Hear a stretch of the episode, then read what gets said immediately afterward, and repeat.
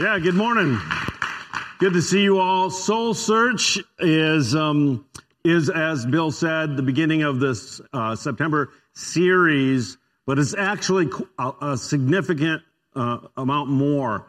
It is um, the, the, next step in a process that I've been uh, struggling with actually for several years in how we as a church can foster discipleship and, and challenge one another and hold one another accountable to grow and also uh, uh, uh, challenge ourselves. And it involves uh, finding a way to, to know where we are spiritually and to communicate to one another where we are spiritually so that we can encourage one another and that we can pray for one another. And um, believe it or not, it, this is a difficult thing because it has to be something simple. It's got to be something memorable. It's got to be something that you can do really every day that we uh, internalize and make it part of our language and part of our community. And that's why the community groups are, are launching this month and they're going to be ta- using what I'm teaching this Sunday and the next uh, Sundays in September as the framework of um, this idea of knowing where your soul is and communicating it to one another. Um, and so it's it's the beginning of something new that I really believe and, and hope and intend to make an integral part of what it means to be a member of New Day so that as people are joined to this church, they quickly learn this idea of how, how, do you know where your soul is and how do you communicate that in a, in a meaningful but brief way to one another so that uh, they can pray for you or, or encourage you. Uh, and um, and so it's it's something that's been kind of working in me for for years. I, I came across this idea, um, the general idea of it, actually uh, almost two and a half, almost three years ago, and I've been struggling. I came across a resource that was written actually back in the uh, late 1700s, and it was used in the early 1800s significantly, but that, that was kind of outdated. and so I've kind of really tried to, to update it. so soul search is about knowing, identifying where you are spiritually and, and communicating it and creating a, a metric and then also a language to do so. So we're going to explain a little bit about what that means and, and, and, and begin, kick it off this Sunday. Um, one of the, well, the very first story in the Bible is the story of creation. We all should be familiar with it, where God created the heavens and the earth by the power of his word and created all of the animals and the plants. And, and then the crowning of creation was a creation of a man and, and Adam and Eve. And, um, and then we have the end of chapter two of Genesis where you have Adam and Eve together in the garden. And, you know, we don't know the time gap between the end of chapter two and the beginning of chapter three. And you know, listen, you need to understand that in scripture, just between one verse and the next verse could be hundreds or thousands or even tens of thousands of years in that case but certainly throughout all of Scripture, there's often vast gaps of time. Even in the New Testament, in the book of Acts, the book of Acts actually spans a period of about 50 years. But when you read it, you think it all happens in, in six months or a year, but it actually spans years because they don't, they don't put in there the dates. Um, it wasn't important in literature in the day it was written. And so here we have, right after the creation, right after Adam and Eve are established in paradise, and then the next story, of course, we know is the story of the fall. And uh, why is it next? Because it's the, it's the next most important thing that we need to know. Understand that scripture was written not to answer all of our questions. Have you, have you learned that? It, it doesn't ask, answer most of your questions. Scripture was written for one purpose, and that is to lead us to the place where we can make a commitment to our Lord Jesus Christ to restore relationship with God our Father. And so it gives us enough information to know where we're coming from and how we got to where we are, but it also points to where we need to go, and that is in a, in a, in a committed relationship with Jesus Christ so that we can be with Him forever. It's, it's to produce faith. So it's really important to know that where we, we were created by God, that God is the creator, But then what happens is uh, Eve is deceived and eats of the fruit, and, and Adam sins by willfully taking it and eating of the fruit. The one commandment that God said, do not do this, don't, don't go by it, don't, don't touch, the, the, don't take the fruit of the tree of the knowledge of good, good and evil. If you do, in the day you do, you shall die. Of course, they both do, both do it. They realize they're naked and they go hide.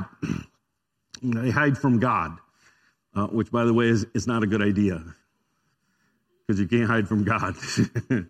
and God shows up in the garden, which was, uh, which was what he was accustomed to do according to Scripture. And he asks a question. He says, Where are you? Adam, where are you? The big point here is that God knew the answer. The question was uh, asked to cause Adam to self assess, to realize that he had moved away from God. God didn't know the need, didn't need to know the answer. Adam needed to know the answer to that question. Where are you, Adam? And God asked us the same question. In fact, this is the first question that God asks in Scripture. And throughout Scripture, especially Jesus, he asks a lot of questions. But this is the very first question that God asks of mankind Where are you? And God is asking each one of us, and I believe uh, that He is asking us this every day. Where are you? Where are you? Now, God is omnip- omnipresent, and so we can never hide or escape from him, but we can become distanced from him relationally and spiritually. So he says, Where are you? He wasn't talking about, you know, you know, we're in the garden, or, or, or over there by the apple trees or by the peach trees. That, that wasn't the point. It's where are you in relationship to him? Where are you in relationship to God? And how do you, how do you measure that?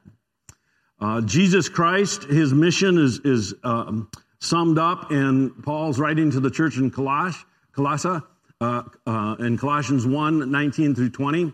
Uh, Paul writes that, For it was the Father's good pleasure for all the fullness to dwell in him. So lots of big ideas. By the way, this, this, this sermon and this series is not about deep truths. what I've struggled for all these years is to figure out something really simple and basic because we need to be able to remember it and implement it on a daily basis. So it's not something really complex. We, we, we being Mark and I and the ministers, we were like looking for um, um, spiritual analysis tools, how, how we can, you know, there's tons of stuff available online and, and they, all of them were like pages and pages of, of questions. I'm like, this is useless. You know, maybe you'll take that test once and then forget about it. We want to develop something that you can quickly think through um, and, and understand how to apply it. So it's not major uh, theological things I'm introducing to you. It's, it's more of a comprehensive but kind of compressed uh, methodology. So, first question that God asked was, Where are you to Adam after the sin? And then we find in Colossians that Jesus' uh, purpose uh, was that the, it was the Father's good pleasure that the fullness, and what is meant there is that the fullness of the Godhead, all of divinity, dwelt in Jesus Christ bodily. Okay? And through him, to reconcile all things to himself, having made peace through the blood of the cross. Through him, I say, whether things on earth or things in heaven. So this idea of reconciliation, what does that mean? It means bringing things together that have been separated. This was Jesus' purpose. The reason that God put himself into human form, that uh, Jesus came as God the Son, was for one purpose, was to bring reconciliation, bring us back together. And so the big idea of Scripture is that sin caused us to be separated from God, and Christ came so that we could be reconnected to God. Reconciliation was the reason. And Jesus' sacrifice on the cross, His shed blood was the price for this reconciliation. What we celebrated in the act of communion today was a remembrance and a declaration of what Jesus accomplished when he died. The bread uh, uh, displays Jesus' broken body so that our brokenness could be made whole.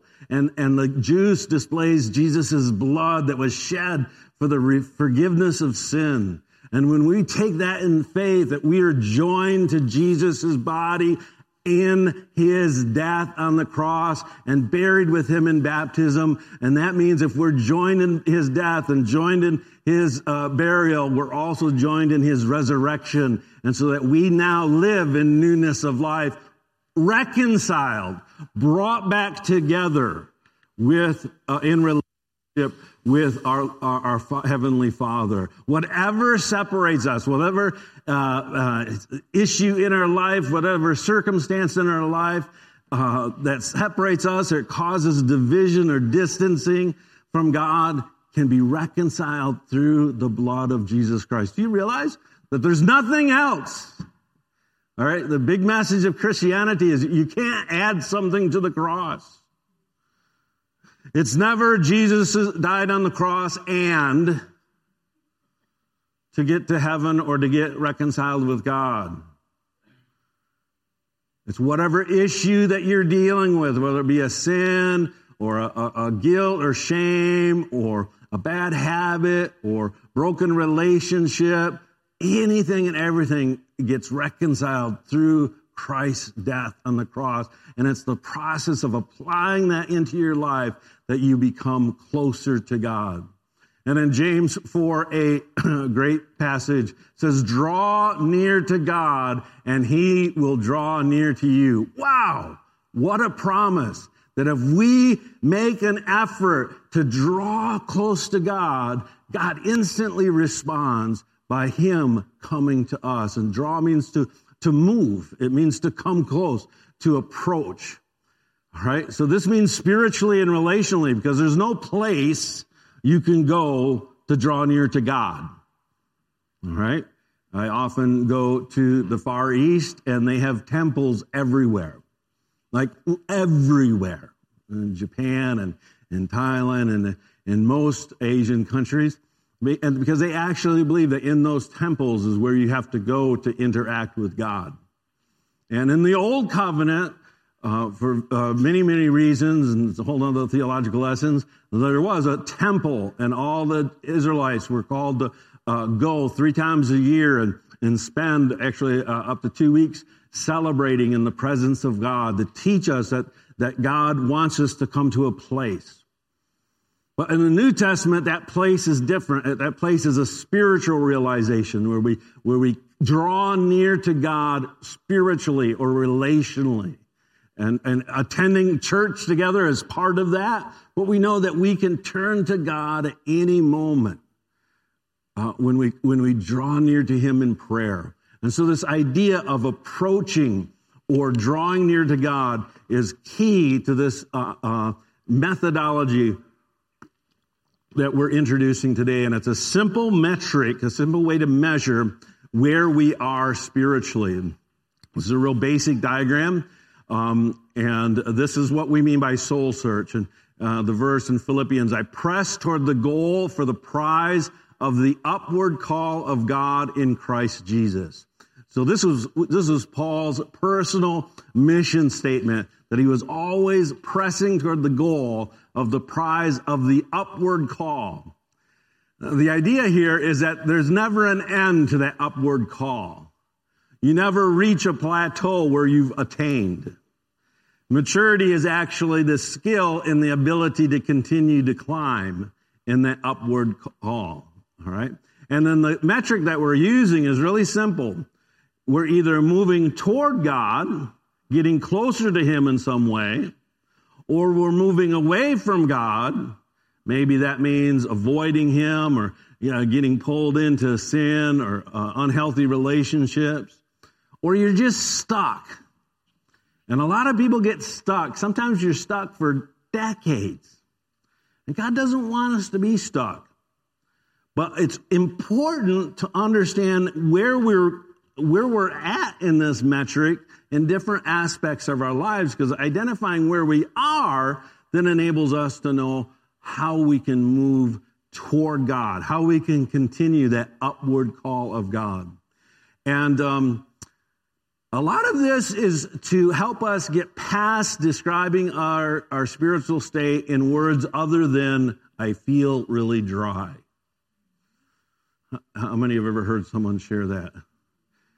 As a pastor, you hear it so often, you just don't want to hear it anymore. All right? And so, because it's like, well, what do you do? I'm like, jump in a, a pool, you know? but this is, this is, a, we're hoping that this is easy enough to remember. Well, I'm moving toward God in this way, or I'm moving away from God, or, you know, I just feel like I'm stuck. Uh, and so knowing where we are, then it gives you uh, a way to, to, to, measure and communicate, and also uh, it enables you to uh, develop a response to where you are so that you can, can begin to move forward. And this applies to everyone, regardless of their state of maturity, because, you know, it'll take an, an eternity to get to know an infinite God. We can always continue to get to know him more. And so, like Adam, uh, I'm introducing this so that we begin to ask ourselves, and I challenge you to ask yourself every day, where are you? And begin to ask one another, where are you? Or, or, or how is your soul? Or where's your soul? And again, this helps us know where we are and how to respond to it. And we're going to talk more about how to respond to it. And there's four basic areas that we're going to apply this metric to as we develop this, both in the community groups and then just part of our discipleship uh, at New Day Community Church. And the first one is Scripture, our relationship with God's Word. And I hope you realize that um, you cannot grow spiritually without growing in your understanding and application of God's Word. It's, it's, it's uh, uh, just extremely essential. We're going to actually spend the rest of today's message talking about that. So I'll run through the other ones. Um, next week, we'll be talking about others, our relationships with others. And so all of what that means, relational um, uh, uh healthiness and, and how re- our relationships with others affects our soul. We're going to uh, delve into that. And then upward, our relationship with God uh, through prayer, through worship, through the pathways. And if you've been around here for a while, we regularly teach through the seven pathways, uh, ways different people uh, connect with God. And then finally, life, which is just everything else in life, the general day to day stuff, stuff at your job, your physical, you know, sometimes, uh, uh, you know, physical issues, stuff that deals just with your body affects our soul. Uh, challenges you're having at work affects your soul.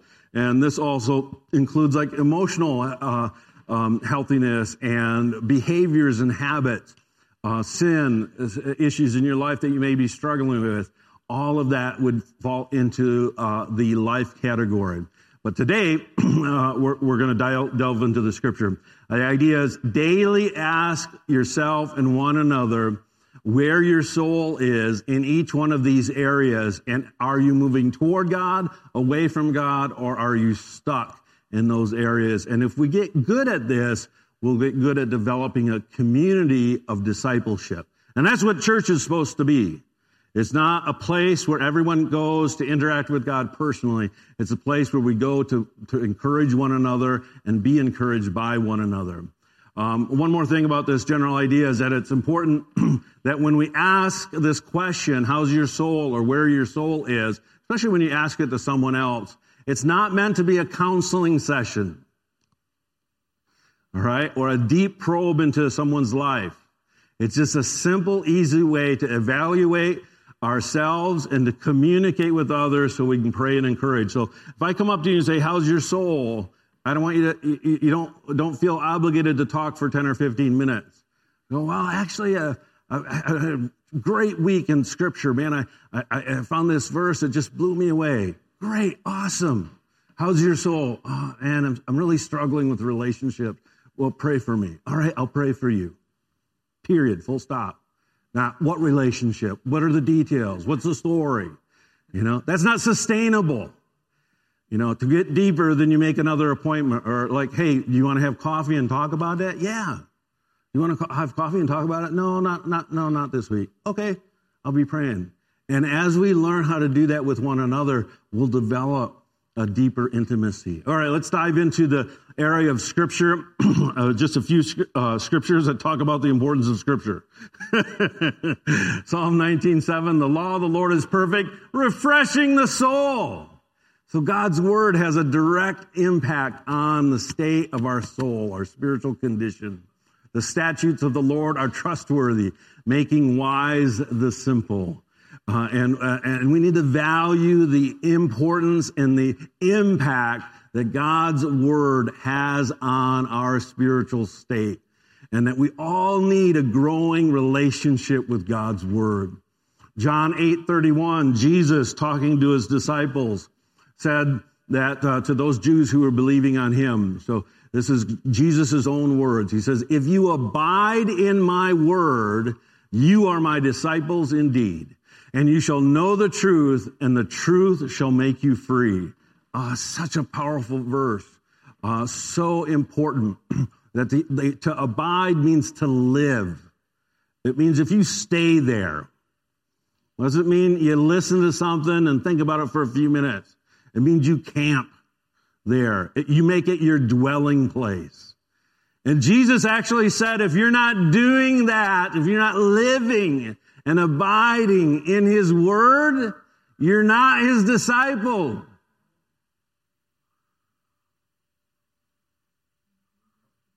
If you're not a disciple, what, that, what, what, what are you? And this challenges all of us to realize that Christianity is not simply agreeing to a, a, some precept or idea. It's not simply coming to church or saying a, uh, answering an altar call and, praying a prayer once. It's a daily practice of living in Jesus' words. That's what it means to be a disciple. And of course, that means we'll know the truth and it will set us free. Hebrews 4 12, very powerful verse, says, The word of God is alive and powerful and sharper than any two edged sword, piercing even to the division of soul and spirit Okay, and, and, and, what's interesting here is that the words soul and spirit in uh, both the Old and the New Testament are used interchangeably, and it's very difficult to know where one ends and the other begins. Almost as different as between joint and marrow. That's the bone and the inside of the bone. you know, it's almost like there isn't a strict line at some point, especially when they they wrote this. Now we have great microscopes and we may be able to tell some. But you know, it's it, it's to the deepest parts of our bodies and our spiritual beings. And it says it is a is a discerner in the thoughts of the intents of the heart. In other words, God's word digs deep to the deepest part of you and understand what's going on in your thought life and in your heart. Wow, that means it's really important. It's able to pierce to the deepest parts of us, and it has the power. It's alive and powerful and able to change us. How many want to be changed? Okay? How many want to be more like Jesus? How many want to have victory over the things that continually defeat you? Where do you find that victory? Listen, it's in God's Word. And we need that to be a daily thing. We need to live there.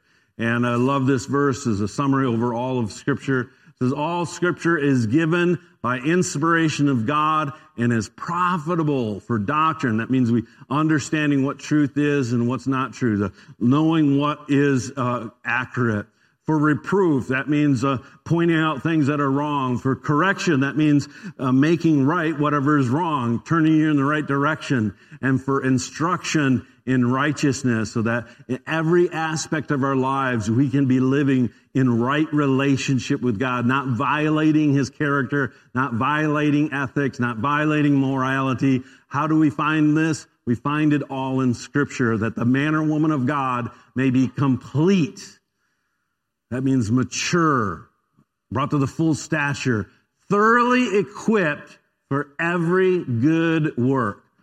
Where do you need to go to do whatever God's calling you to do? Right here.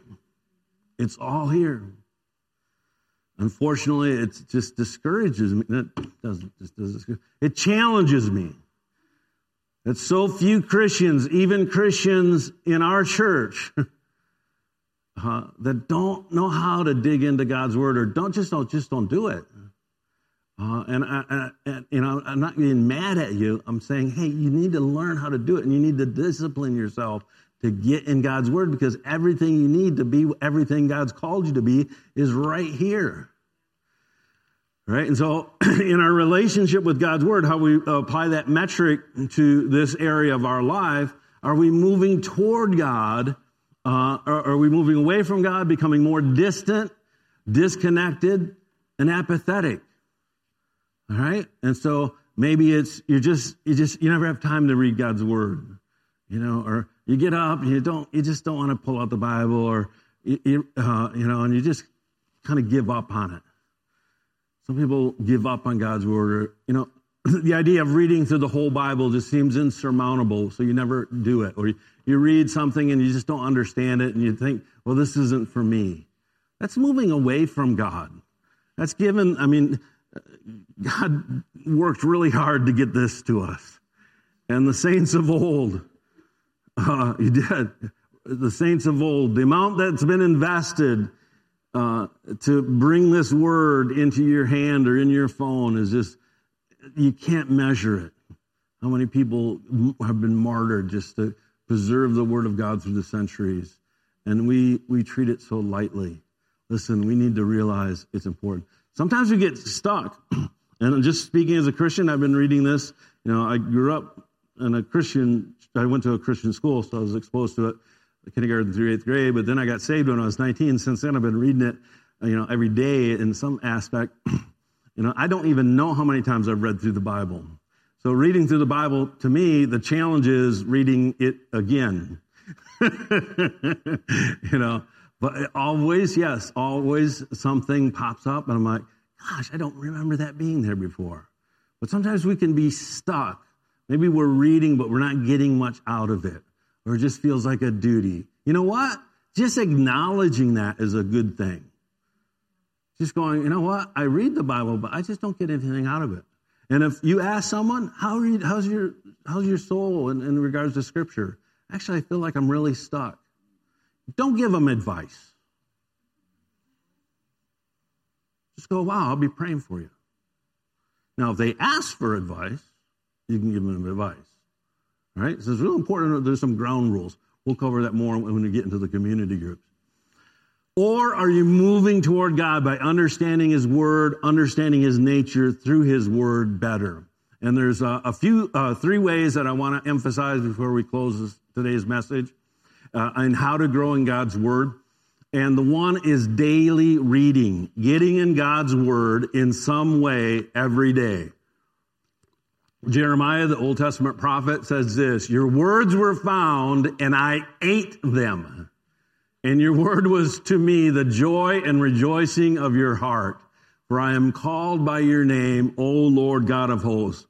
Now, I don't think he actually ate the tablets that God's word were writ, was written on. I don't know at his time was it papyrus or what? I don't even remember what they were written on. He didn't eat the paper. It wasn't paper.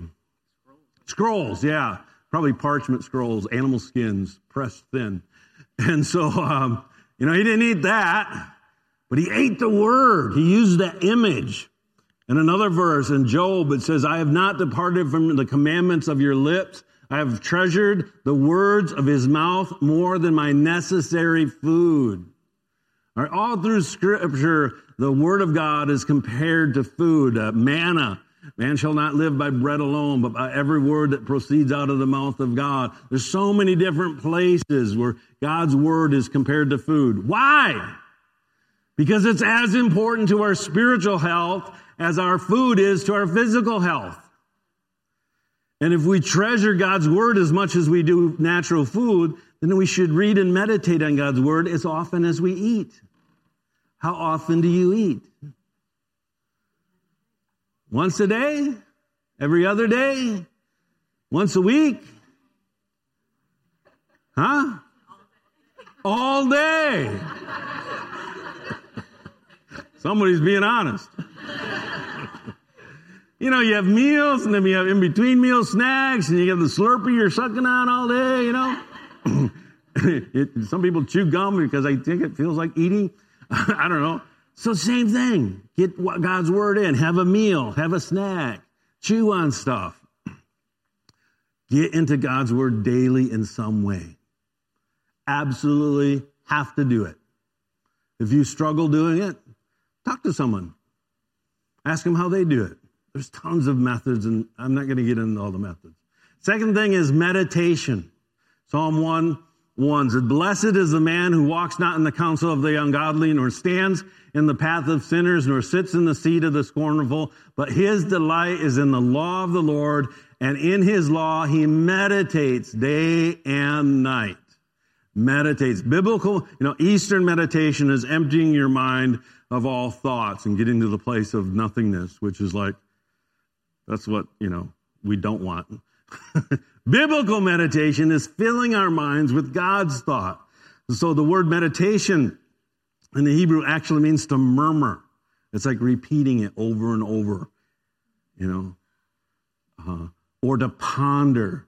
You keep turning it over in your mind. You're thinking about a verse or a passage. Like, what did it mean? If, if you abide in my word, you are my disciples indeed.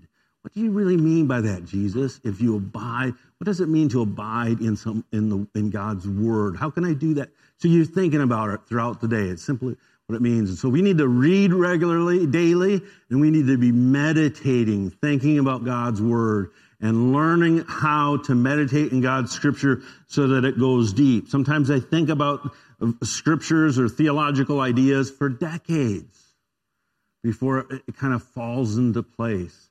And that's a good thing. And the last and third, uh, third and last way is study. Second Timothy in the King James says, study to show thyself approved of God. This is Paul writing to Timothy, a workman that need not be ashamed, rightly dividing the word of truth. And so this idea of studying God's word so that you understand it rightly. And if it says rightly dividing the word of truth, that implies that you can wrongfully divide the word of truth.